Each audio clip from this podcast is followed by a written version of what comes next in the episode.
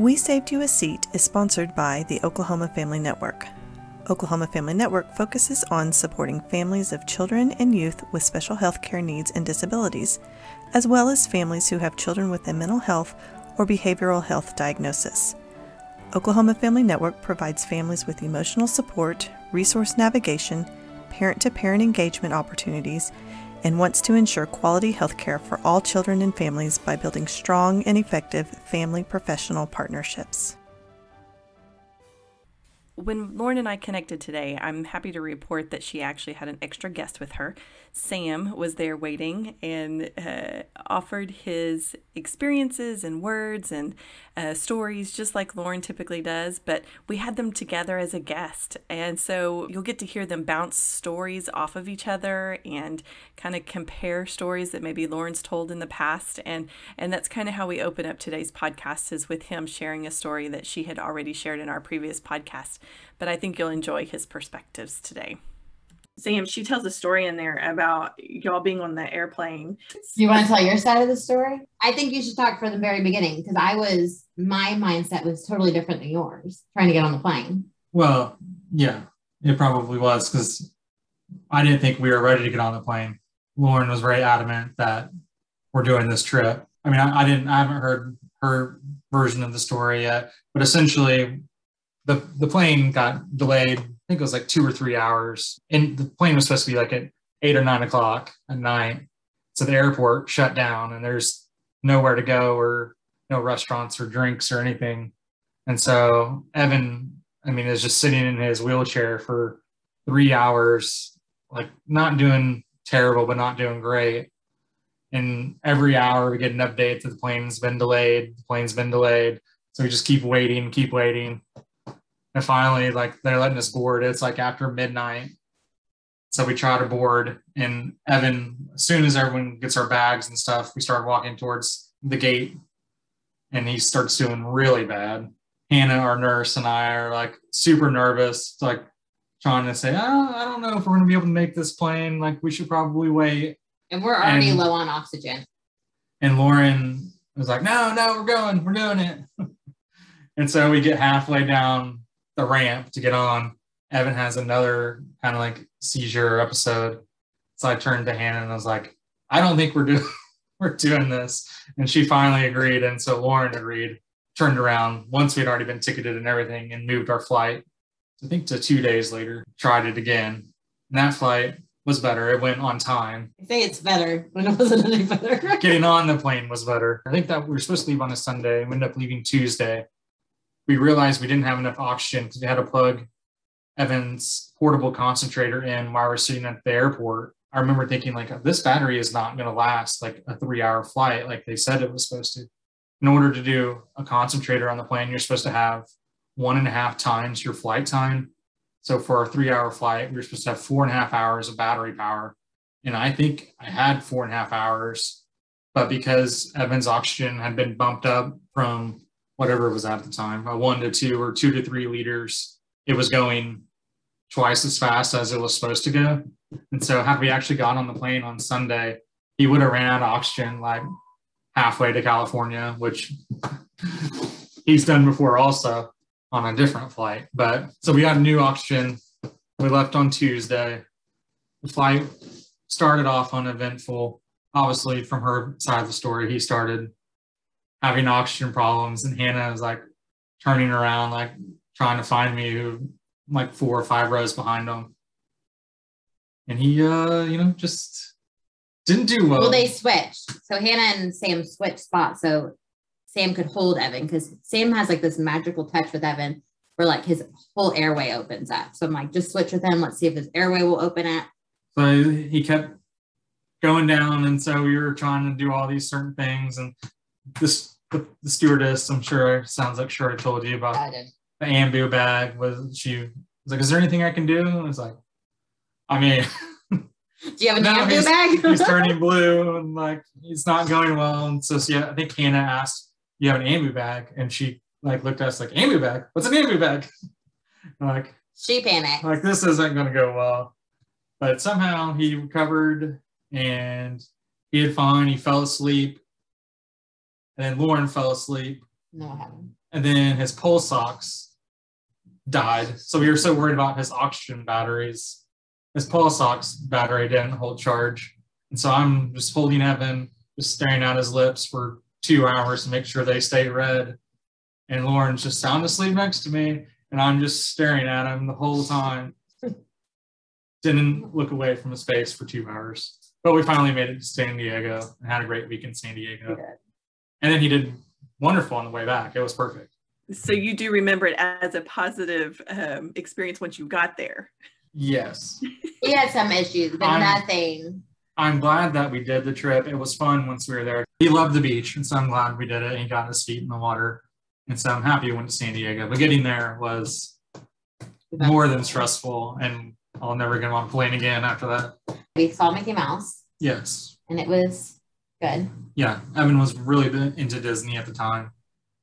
And th- those Disney characters. He still liked Disney movies now, but for the Mickey Mouse Club, that was his wheelhouse at that time. So yeah, we got to go to Disney World or Disneyland. That was our plan, though. Was I just wanted to do the breakfast. I just researched and found the breakfast that all those characters were going to be at, and that was our whole goal was just to do breakfast, and then possibly not go to the park. Like we weren't even thinking about going to the park. We just wanted to see Mickey, and then we went back to the house and went back to the beach.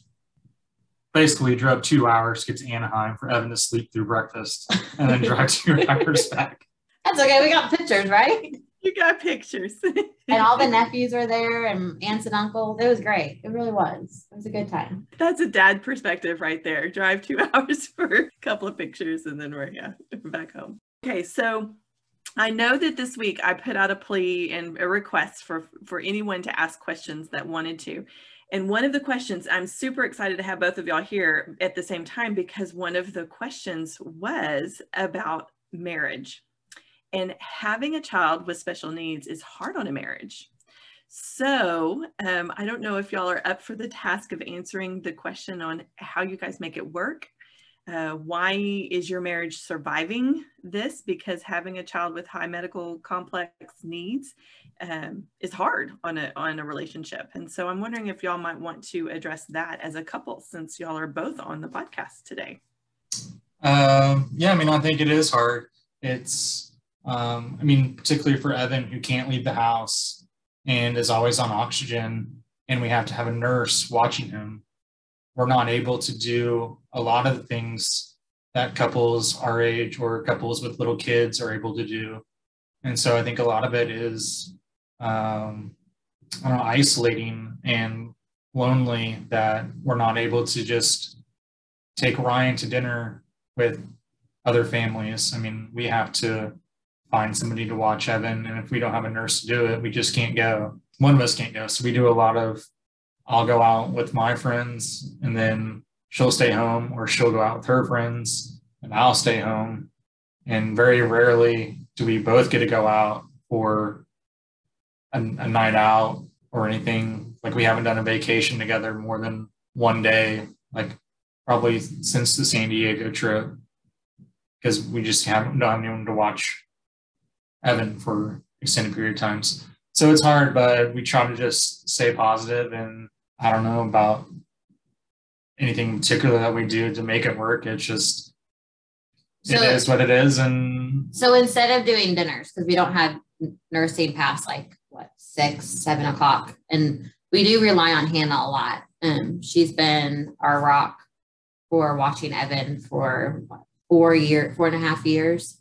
And we do breakfast dates. Like this morning, Sam didn't go to work today, so when we have a nurse this morning, so we left for like an hour, and we went and took Ryan, and we went and just sat and had breakfast, which now instead of date nights, it's usually breakfast time is our big thing. It's just to spend time in the morning and doing stuff like that. And another thing is we moved into a house with a pool and thoughts of we would use the pool as like our getaway release and we could take Evan into it.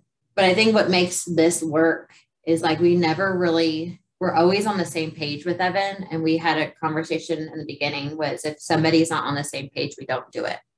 Like it was very much either we were both in or it never ha- like it doesn't happen. hospital trips, we talk about it. And if we usually end up going because somebody wants to go, so we we go because it's always that what if we didn't do it or what if the conversations have always been when it comes to Evan very much.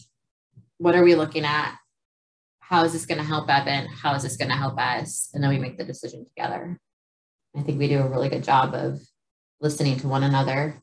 Plus I think too we are we're on the same page of what we want for Evan. We want Evan to be healthy and happy and it's over it's quality over quantity. And just knowing that he's loved and taken care of but it is hard. Sam you're not a soccer dad with evan. So what are tell me a little bit about some of the things that you miss um, doing with evan. I mean pretty much everything you know since he was six months old he's been on the decline of being able to go out and about. And um, i've got I, my brother has got three kids and three boys, and then Lauren's sister has a little boy and uh, a girl.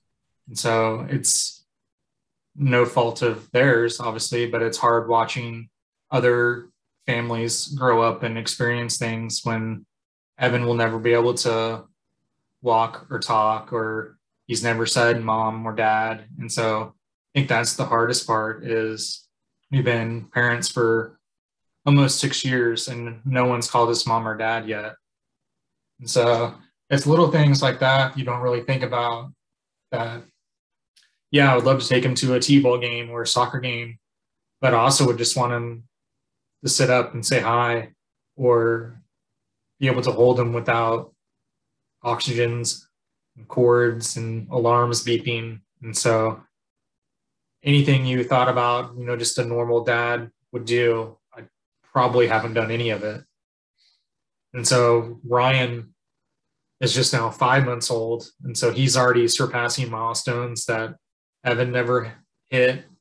And we're finding out pretty quickly, like, I have no idea how to be a, dad to a five or six month old. I'm a dad basically to a, I mean, I don't want to call him a newborn, but he gets care of a newborn basically for five and a half years.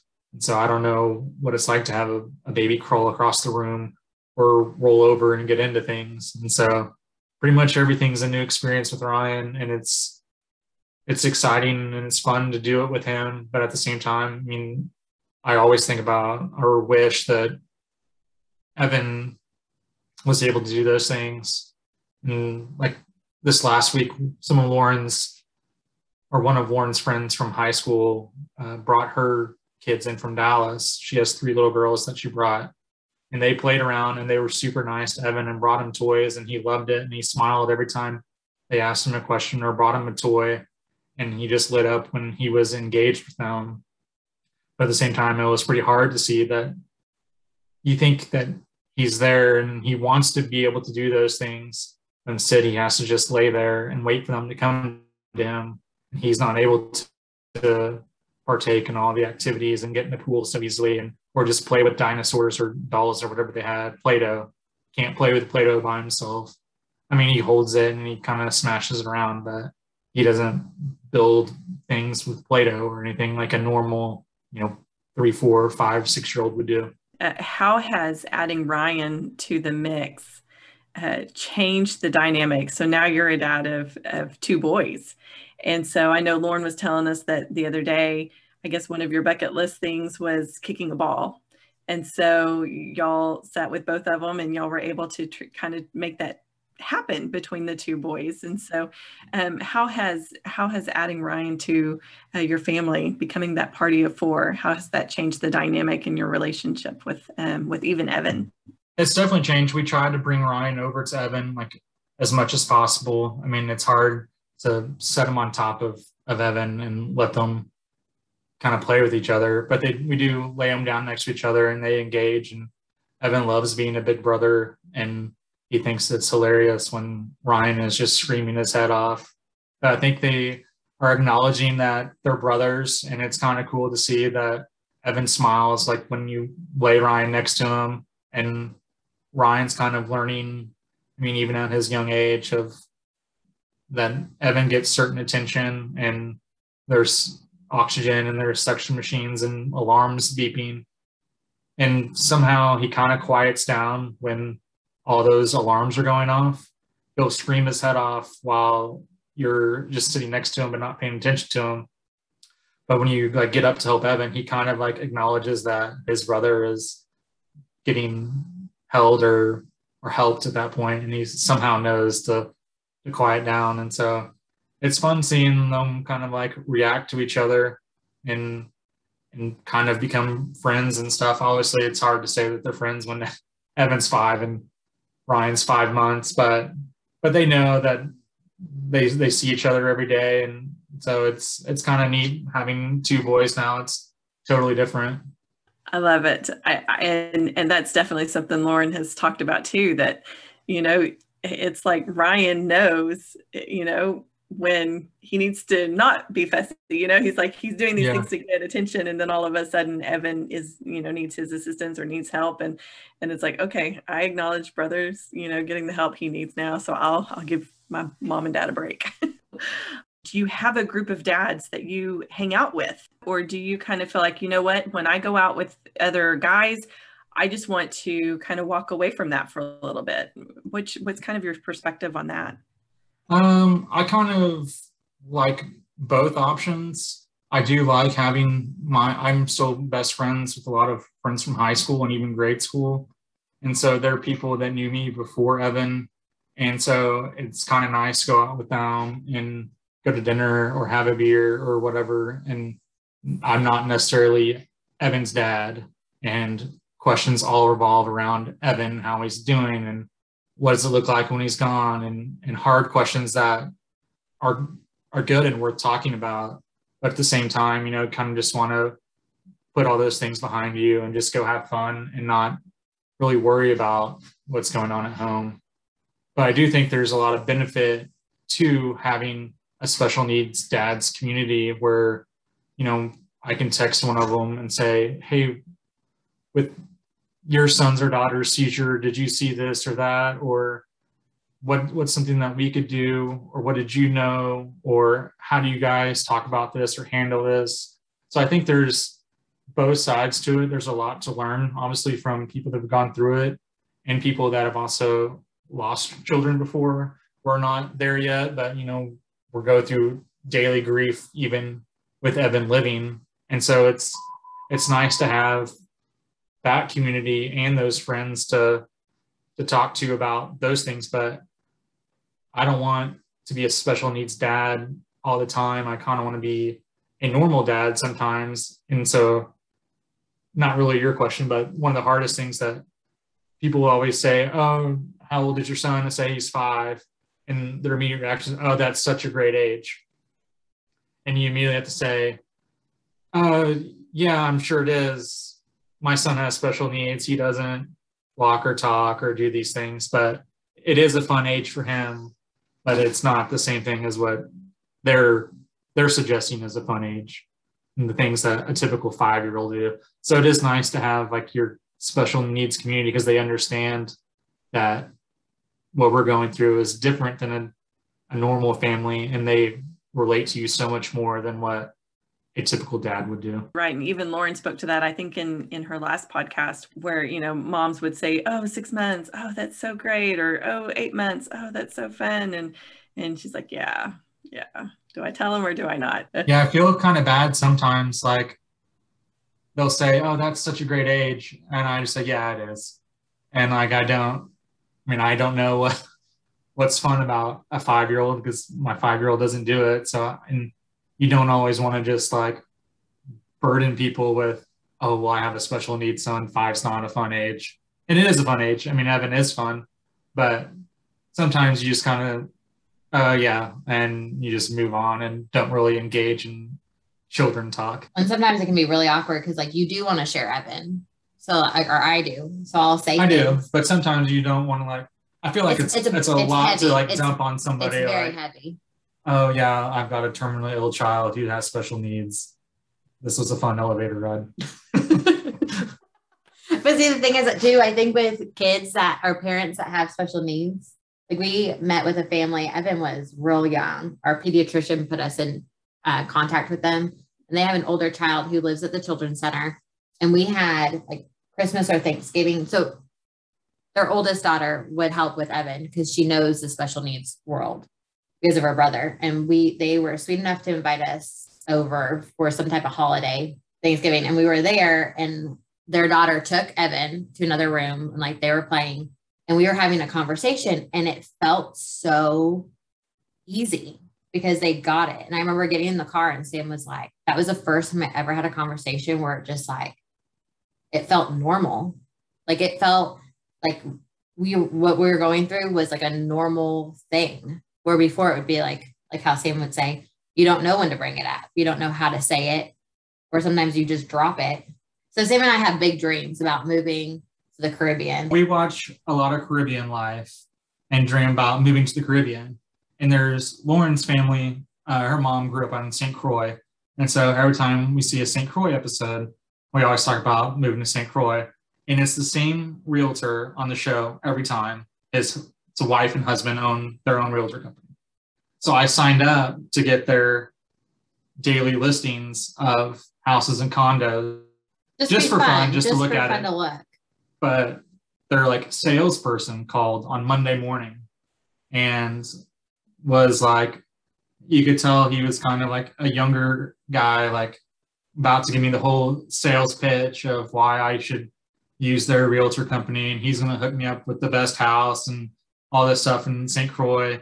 But one of the questions when I filled out their page listing, it says like, when do you think you'll move to St. Croix? It's one to three months, three to six months, six to 12 months, or 12 plus months, I guess. So I didn't know what to put. So I just put six to 12 months. And our thing was like, we're going to move to St. Croix like after Evan, just as a getaway, whether it's for six months or six years, whatever, we're going to move to an island post Evan.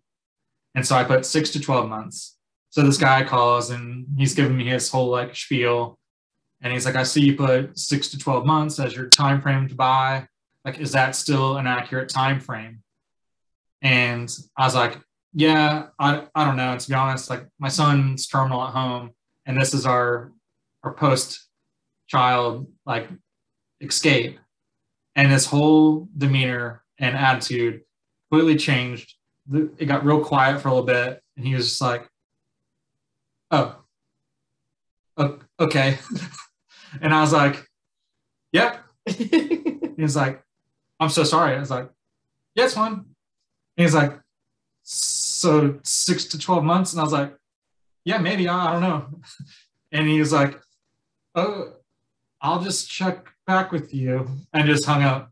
And I was like, "Okay."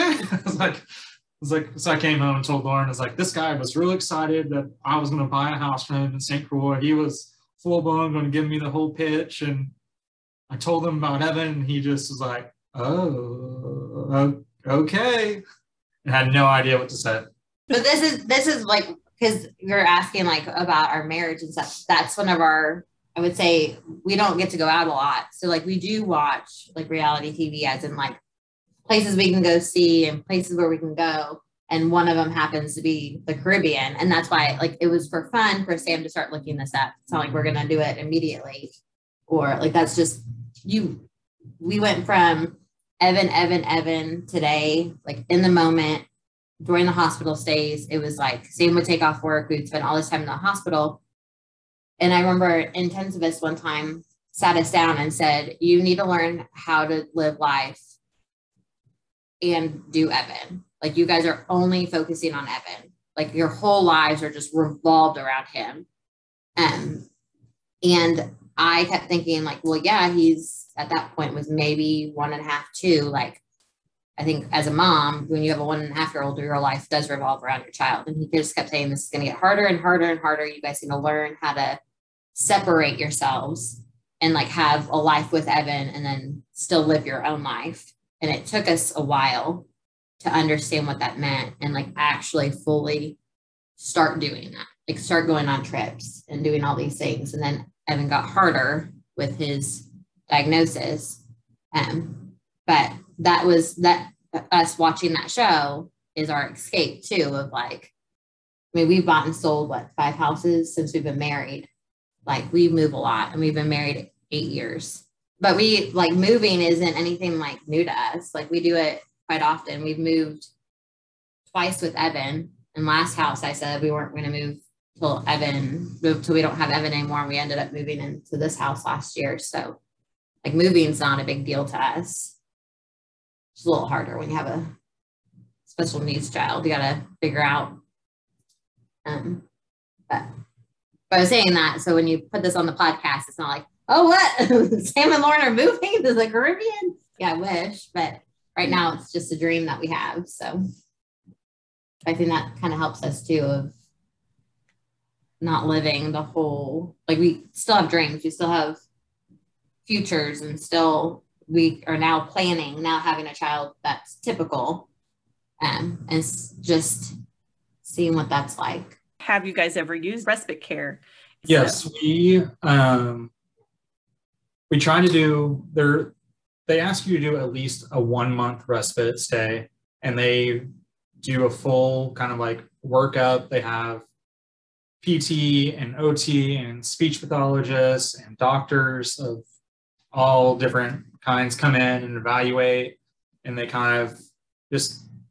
I think part of it's more for their own learning as much as ours, and they kind of just see what you know what Miki's is or what this type of child needs or wants, and they try to figure out things that they think could help us. So it's them learning and it's us learning, but they asked for a full month, and we felt like that was too long. And so Lauren talked them down, I think, to two weeks. And we went to Chicago with another couple. And then we went to a wedding in Mexico during that two week period. And so we dropped him off. And I think we were here for three days, maybe, while he was at the Children's Center. And then we were leaving and we got all of our friends and family and Hannah, our nurse, to kind of like schedule times at least once a day, if not two or three times a day, to have whether it was my dad or Hannah or my uncle or my brother, somebody to at least stop in. This was pre-COVID, obviously, where anyone could just go in there and say you're with Evan Klingenberg and they let you see him. So we try to make it to where Evan recognize people that he normally sees in his daily life and not just a strange nurse every day for two weeks. That felt like that would be too much for him to kind of like comprehend or like know where he was. And so we scheduled all these people out at, at least once a day. And Hannah, I think she wasn't allowed to bill or to charge. I mean, we pay her as a nurse or insurance pays her but she wasn't allowed to do it while he while she's not considered the primary nurse or primary care person and so she just volunteered on her own that she was going to spend three or four hours a day there just by his side you know just doing her homework or reading or whatever and so we're real fortunate that all everyone kind of chipped in so he was there for we went to chicago for a weekend and then we flew from chicago straight to mexico for the wedding and we were supposed to be in Mexico, I think, for four days, maybe five days. And on the second day, we got there Wednesday, I think. And on Thursday, they called and said they were moving him and putting him into the hospital, the PICU, the pediatric ICU, which means I guess he turned blue or his oxygen went below a certain number that they didn't feel comfortable with. But they were able to get him, get him to recover and and then I guess it happened again that night, and they moved him from the children's center to the hospital. And so Hannah calls while we're in Mexico saying Evan's being moved to the ICU. She'll call us with more information. They get to the hospital. Hannah is just a nurse through a service. I mean, she's our friend now after four or five years, but to medical staff, she is a nobody. And they were like, we are not giving you information on Evan. We need a guardian, we need a parent. Like mm, she's trying to explain that they're in Mexico and she is like quasi in charge. But we thought about it ahead of time and we made my uncle the medical power of attorney for that week, basically, or that two week. And so she called him and he was going up there. And again, they were like, uh, You're just an uncle. We need a guardian. And so he had to like show the paperwork that, yes, we signed him over as power of attorney for the week in case this did happen. And luckily, we, we thought ahead to do that. And so they finally let him go back there and see him. And he was in the, the PICU, which he'd been numerous times before that. And he was perfectly fine. And Yeah, he they, was. they, his uncle said the moment that they pushed him through the doors of the PICU, his whole demeanor changed. he, He was he smiled, he perked up, he was luckily, I mean, not luckily, bad word, but we're very familiar with the PICU. We know all the nurses and all the doctors. And so they all knew who Evan was. They'd all seen Evan multiple times. And they, I think we actually talked to the intensivist and or one of the nurses and like, no, Evan's fine. Like he's got no problems. They have no idea why Children's Center shipped him over here. Like they're basically like, enjoy your time in Mexico. Like we'll watch him without you guys. He's doing fine. the But- most, most expensive babysitter we've ever had. but uh, we still moved our flight. We were supposed to leave Sunday or Monday, and we stayed for the wedding. So we stayed an extra day to see the wedding, and we left the next morning. Just, I mean, he was, and we got home, and he was fine. There was, it was typical Evan, but felt bad, you know, like being on vacation in Mexico while your son's in in the ICU. It just is a mental thing, and so we did move our flights and come home, but I think what happened was an airway issue and they just didn't we lasted eight days instead of a month. Evan is very social, and for him to be there, I think he just. But it is like we've known a lot of people that have used for the full month for respite for summertime, so they could go to the, like their family can go to the beach if their child can't make it down there. Um, But he was there. We were in town, and he was there for at least two or three days with us there, Mhm. going by every day, make sure they knew what they were doing. We were comfortable with it, and everything was great when we left. And for whatever reason, he didn't like it that we had left him alone. He quickly realized that we weren't coming to visit him, and he was going to get himself someplace else. but each time we would walk in, the one thing I really did like is each time we'd walk in, somebody would be rocking Evan. Like a volunteer came in and would just swoop him up and just rock them. We had friends on our special needs area. They came in, they went and saw Evan. They sent pictures. We FaceTimed him while we were gone. Like he watched his shows just like he normally does. We bought everything that he normally uses and still wasn't enough. he knew something was up. Yeah, and you know, working with the families that I work with, I know that that that emotional piece of I'm going to take my kid and drop them off there, and then they feel like, what if my child feels like they're being abandoned? You know, because cognitively they understand that mom and dad are no longer there, um, and so I know for a lot of families that's something they can't do. They they just can't because it, it hurts their heart too much to feel like Yeah. they, would, do that with your child. So, is that something you guys kind of reciprocate as far as think about or or you're like oh no take full advantage please do I think it's kind of both. Um, our experience was different, hopefully, from m- many others. Um, Evan is just, he's very positional, very airway.